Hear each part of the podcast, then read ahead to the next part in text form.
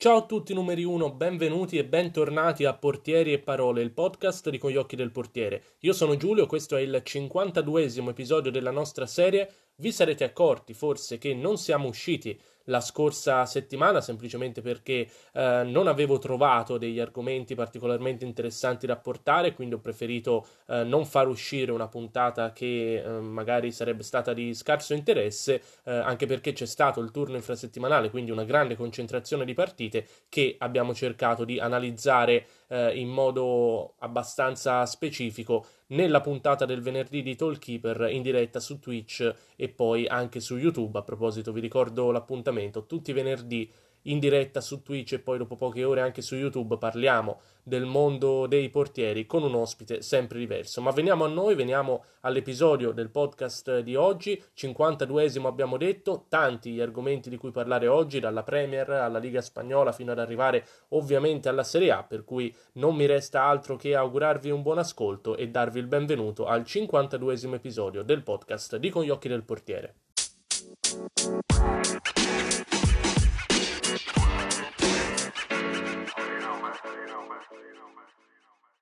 E cominciamo l'episodio di oggi dalla Premier League, dove andiamo a parlare di uno dei portieri che solitamente non si prende le copertine, anche per via della squadra in cui gioca, che certamente non è una delle top, delle classiche big del calcio inglese. Sto parlando di Alphonse Areola, portiere del Fulham. Ve lo ricorderete, un passato per lui anche nel Paris Saint-Germain, qualche apparizione anche con la maglia del Real Madrid. Ora si trova in Premier League con il suo Fulham, che questa settimana affrontava il Liverpool fuori casa, quindi ad Anfield è andata in scena Liverpool-Fulham, un Liverpool in crisi nera di risultati. Conoscete bene la situazione degli infortuni in difesa, eh, comunque anche la mancanza di pubblico sicuramente ha influito sul Liverpool, che tanto si affidava anche al calore e all'atmosfera magica di Anfield. Tutti motivi che eh, stanno portando la squadra di Klopp a una stagione veramente sotto le aspettative e veramente deludente, tanto che eh, il Liverpool ha perso anche contro il Fulham, ha perso uno a zero, gol decisivo di Lemina, ve lo ricorderete forse con la maglia della Juventus, eh, incolpevole Alisson su questo tiro del giocatore del Fulham, ma se Uh, i bianconeri hanno portato a casa la vittoria, il merito appunto è anche di Areola, che si è reso protagonista di una delle parate probabilmente più belle dell'intero weekend calcistico europeo. Um, un tiro di Diogo Jota dal limite dell'area, appena dentro l'area di rigore, un tiro bellissimo perché il pallone gli arrivava a mezza altezza e lui si è coordinato Uh, piegandosi con il corpo e uh, calciando il pallone al volo con il sinistro, uh, tiro molto potente, non particolarmente angolato, però sicuramente difficile sia da um, intuire, sia da uh, leggere che da respingere, e Areola invece è stato strepitoso nel pararlo con una parata molto acrobatica, con una sola mano, però una parata di grande riflesso. Credo anche che l'abbia vista con un po' di ritardo eh, questa, questa palla, e quindi grande parata di Areola, che tra l'altro è stato molto bravo perché eh, la spinta della parata lo aveva fatto cadere a terra quasi di schiena, diciamo così, eh, ma il pallone era rimasto lì e lui è stato velocissimo a rialzarsi e ad andarlo a respingere poi di pugno, togliendolo dalla disponibilità di un eventuale eh, tap-in degli attaccanti del Liverpool. Si fa male, se è difficile comunque eh, spiegare a parole una parata del genere, vi invito veramente ad andarvela a rivedere perché è un gesto tecnico veramente, veramente molto bello.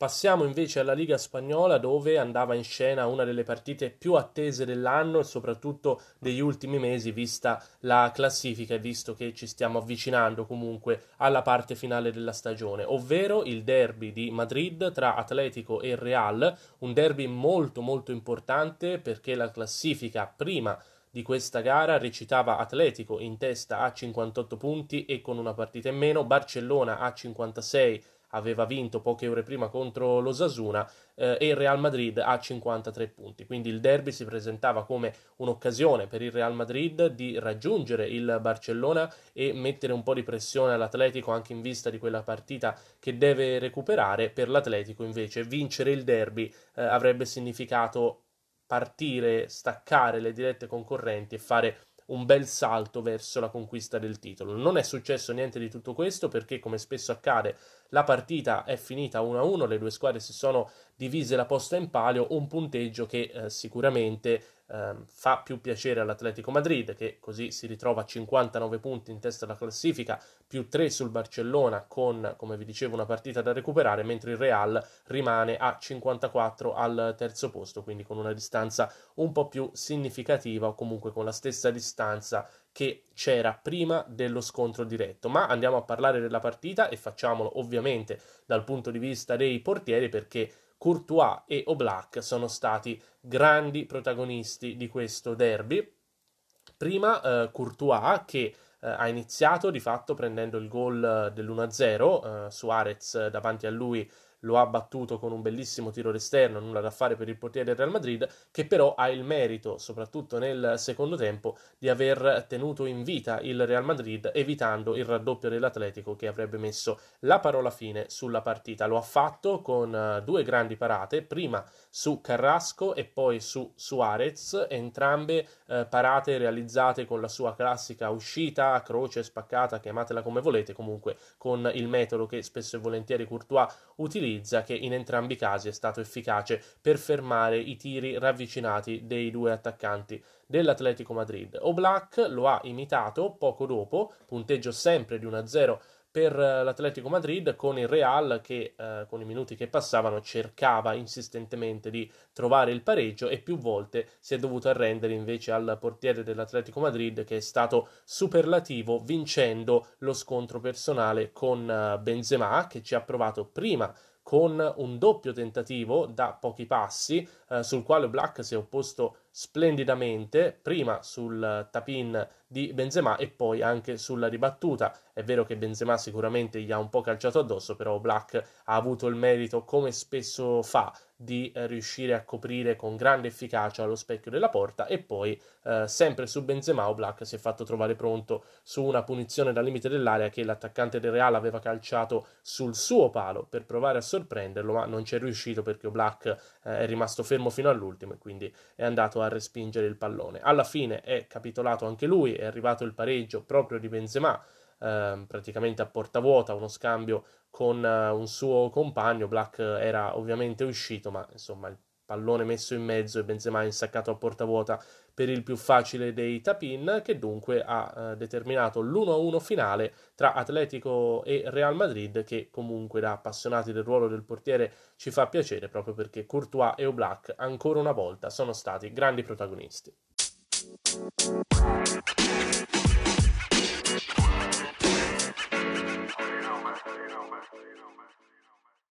Ultima parte dell'episodio dedicata come sempre alla Serie A, dove ci sono vari temi, vari argomenti che ho selezionato eh, perché secondo me meritano di essere approfonditi, eh, partendo da un uh, tema positivo, felice, che riguarda Samir Handanovic. Non mi dilungherò perché abbiamo dedicato praticamente tutto lo scorso episodio al portierone dell'Inter dopo la prestazione nel derby, però ehm, c'è da dire ed è giusto evidenziare che Handanovic sia stato di nuovo protagonista in positivo per l'Inter eh, nell'uno a zero della squadra di Conte sull'Atalanta, gol di Skriniar. eh, Handanovic decisivo quando il punteggio era ancora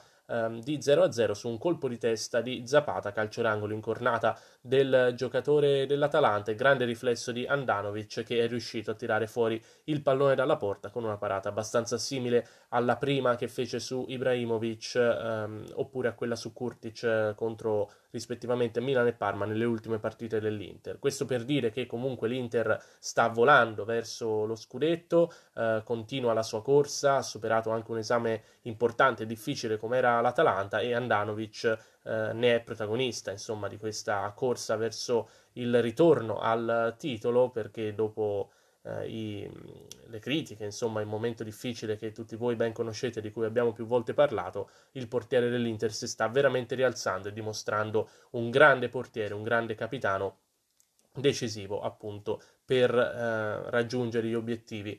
della sua squadra. Meno bello invece il tema che riguarda eh, Sepe, portiere del Parma, e, e qui apriamo un'argomentazione molto ampia eh, che in parte ho già fatto nella puntata del pagellone di Talkkeeper, ma che voglio riproporre qui, eh, soprattutto perché in questo caso lo stesso Sepe ehm, si è autochiamato in causa andando a parlare sui social della sua prestazione. Allora, la partita è stata quella tra Fiorentina e Parma, un pirotecnico tre a tre, in cui Sepe ehm, ha fatto un errore abbastanza evidente in occasione del gol del momentaneo due a uno della Fiorentina segnato da Milenkovic, ehm, pallone rimesso in mezzo di testa, sponda diciamo di Pezzella, eh, Sepe che va a smanacciare questo pallone con la mano aperta, quindi senza alcun tipo di utilità perché eh, non blocca il pallone, però allo stesso tempo non riesce a dargli forza e allontanarlo, lo lascia lì permettendo a Milenkovic di insaccare sulla ribattuta.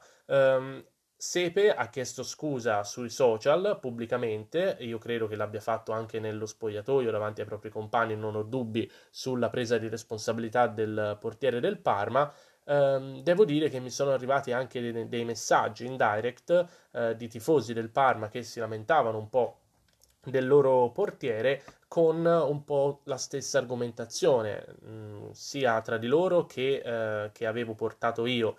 appunto nelle scorse settimane, ovvero che Sepe appare un po' svogliato, appare un po' eh, rinunciatario, remissivo, cioè un portiere che eh, sembra essersi ormai eh, rassegnato alla situazione del Parma, che purtroppo naviga in brutte acque, e non faccia niente eh, per, per salvarlo, insomma, per tirarlo fuori dai guai. Eh, lo vediamo nel fatto che eh, comunque spesso e volentieri magari Sepe non, non allunga neanche il braccio, Uh, non tenta neanche di tuffarsi, mi viene in mente anche il gol contro l'Inter, oppure incappa in errori veri e propri come quello contro la Fiorentina. Uh, è un po' tutta la stagione di Sepe che è così, uh, e mi dispiace veramente tanto perché credo che l'anno scorso uh, Sepe sia stato uno dei migliori portieri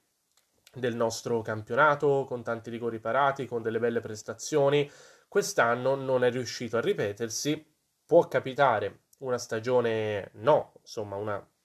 stagione negativa per un portiere senz'altro, certo è che se la tua stagione negativa corrisponde alla stagione pessima di tutta la squadra, eh, questo viene messo ancora di più in evidenza. Quindi quello che voglio dire è che spero che Sepe si riscatti presto, si rialzi da questa brutta eh, situazione in cui si trova lui e in cui si trova tutto il Parma. Insomma, non è facile, ecco, salvarsi per eh, la squadra giallo-blu, però insomma la matematica ancora non li condanna e quindi vedremo cosa succederà nelle prossime partite. Quel che è certo è che da Sepe ci aspettiamo sicuramente di più e penso che anche lui, eh, soprattutto adesso, abbia voglia di dimostrarlo. Speriamo che possa farlo nelle prossime partite.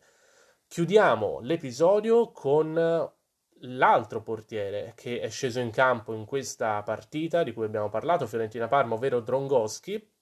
e qui chiamo in causa un po' anche eh, le mie conoscenze e il mio lavoro. Come sapete eh, faccio il giornalista a Firenze, scrivo quotidianamente di eh, Fiorentina e quindi seguo molto anche le vicende che riguardano il suo portiere, e devo dire che Drągowski, dopo un inizio di stagione ad altissimi livelli con tante parate importanti che avevano salvato più volte la Fiorentina, adesso è entrato in un periodo eh, difficile, in un periodo in cui soprattutto, pur senza fare errori clamorosi, non trasmette più quella sicurezza che trasmetteva prima. Eh, parlo in particolare eh, delle uscite alte, che è un fondamentale in cui effettivamente il portiere polacco ha dimostrato di peccare un po'. Eh, basti pensare agli ultimi gol che ha preso, Nestorowski contro l'Udinese o ancora Kurtic contro il Parma, il gol del momentaneo due a due in cui eh, praticamente eh, gli avversari hanno colpito di testa nei pressi dell'area piccola su dei traversoni che il portiere polacco, contando anche sulla sua eh, grande fisicità e sulla sua altezza, poteva sicuramente uscire. Eh, quindi eh, diciamo l'argomentazione, la discussione che eh, è venuta fuori un po' a Firenze in questi giorni è eh, se non sarebbe meglio per la Fiorentina eh, rimettere in porta Terracciano, eh, secondo portiere, lo conoscete, grande affidabilità, ex Empoli, ha fatto sempre bene quando è sceso in campo con la Fiorentina, e quindi tanti tifosi eh, si chiedono se non fosse il caso appunto di eh, schierarlo, magari per permettere a Drągowski di Uh, stare un po' in panchina, ritrovare la serenità e tornare alla prestazione di un tempo, soprattutto perché uh, la Fiorentina sta lottando a tutti gli effetti per la salvezza, anche lei non è in una situazione facile di classifica, e quindi forse l'esperienza, la sicurezza di uh, Terracciano potrebbero essere uh, un valore aggiunto, comunque potrebbero aiutare la squadra di uh, Prandelli. Io francamente non credo che Prandelli andrà a toccare le gerarchie in porta, credo che Drągowski, eh, salvo problemi fisici o indisponibilità di altro tipo, continuerà a essere il titolare della Fiorentina, però sicuramente eh, l'opinione di chi sostiene che eh, Terracciano sia comunque un portiere sicuro, esperto, che potrebbe far comodo, regge, sta in piedi, e quindi eh, vedremo un po' cosa succederà. Ripeto, secondo me Drągowski continuerà a giocare, però eh, tante volte forse un tipo di portiere diverso, quindi sicuramente meno spettacolare, meno incline alla parata eh, incredibile, ma più sicuro, più semplice, più Uh, affidabile, diciamo, per, per la difesa, per quello che riguarda appunto proprio i fondamentali, come può essere un'uscita alta o un gioco coi piedi, può essere uh, preferibile, come appunto in questo caso Pietro Terracciano.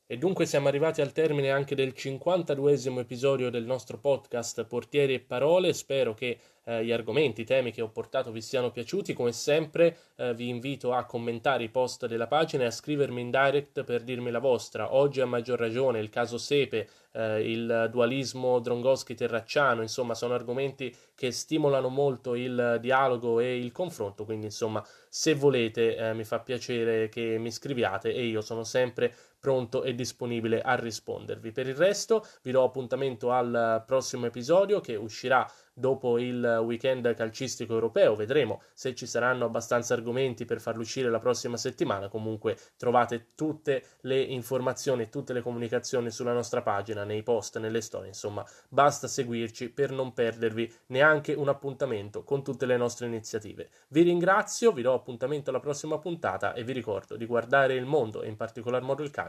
sempre dalla nostra prospettiva, sempre con gli occhi del portiere. Ciao! We'll be right back.